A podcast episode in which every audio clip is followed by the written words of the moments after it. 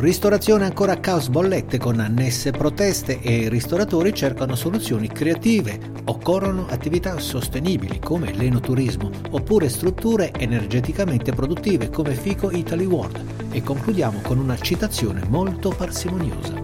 Horeca Short News è offerta da Vita Vera, Acqua Vera, Nuova Amaro, Pratum Bio.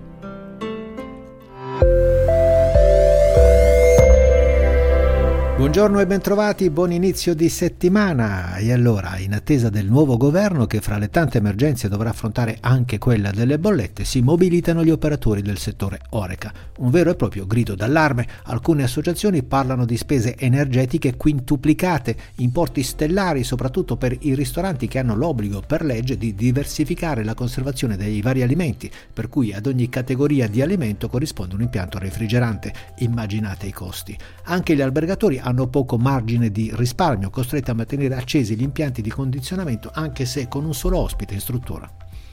Soluzioni? Poco o nulla potrà incidere il decreto del governo uscente che regolamenta temperature e orari d'uso degli impianti di riscaldamento.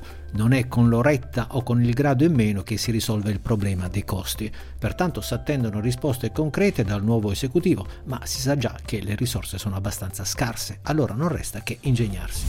Le soluzioni non sono tantissime: risparmiare sulle materie prime, magari puntando ad acquisti di gruppo, c'è chi pensa alla riduzione degli orari di apertura e chi ancora a menù preparati senza l'aiuto dei fornelli, rinunciare ad esempio a quei piatti che richiedono preparazioni più energivore come le lunghe cotture o i brasati. C'è chi invita i propri clienti a consumare a lume di candela, decisamente romantico ma anche abbastanza deprimente e preoccupante.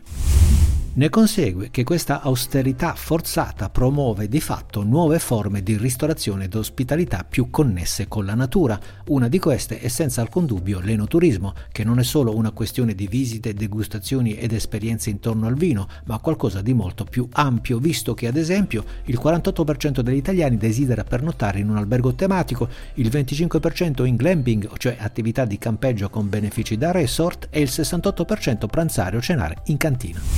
Sta di fatto che da questa crisi in poi cambieranno radicalmente anche gli approcci progettuali per una struttura ristorativa e di ospitalità, sulla scia magari di FICO Eataly World di Bologna, il cui fabbisogno energetico, parliamo di una struttura gigantesca con decine di impianti, cucine, ristoranti e spacci vari, il cui fabbisogno energetico, dicevo, per il 50% è soddisfatto da un mega impianto fotovoltaico che ricopre i tetti della struttura per una superficie di 2600 m² e che sviluppa una potenza di 450 kWh.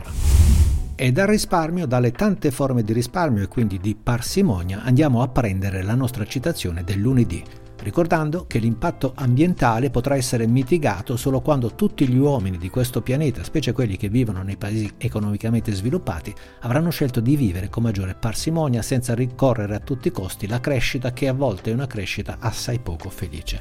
Benjamin Franklin diceva: chi è ricco non ha bisogno di vivere con parsimonia, ma chi sa vivere con parsimonia non ha bisogno di essere ricco. Chissà che non sia la soluzione al problema ambientale. A domani.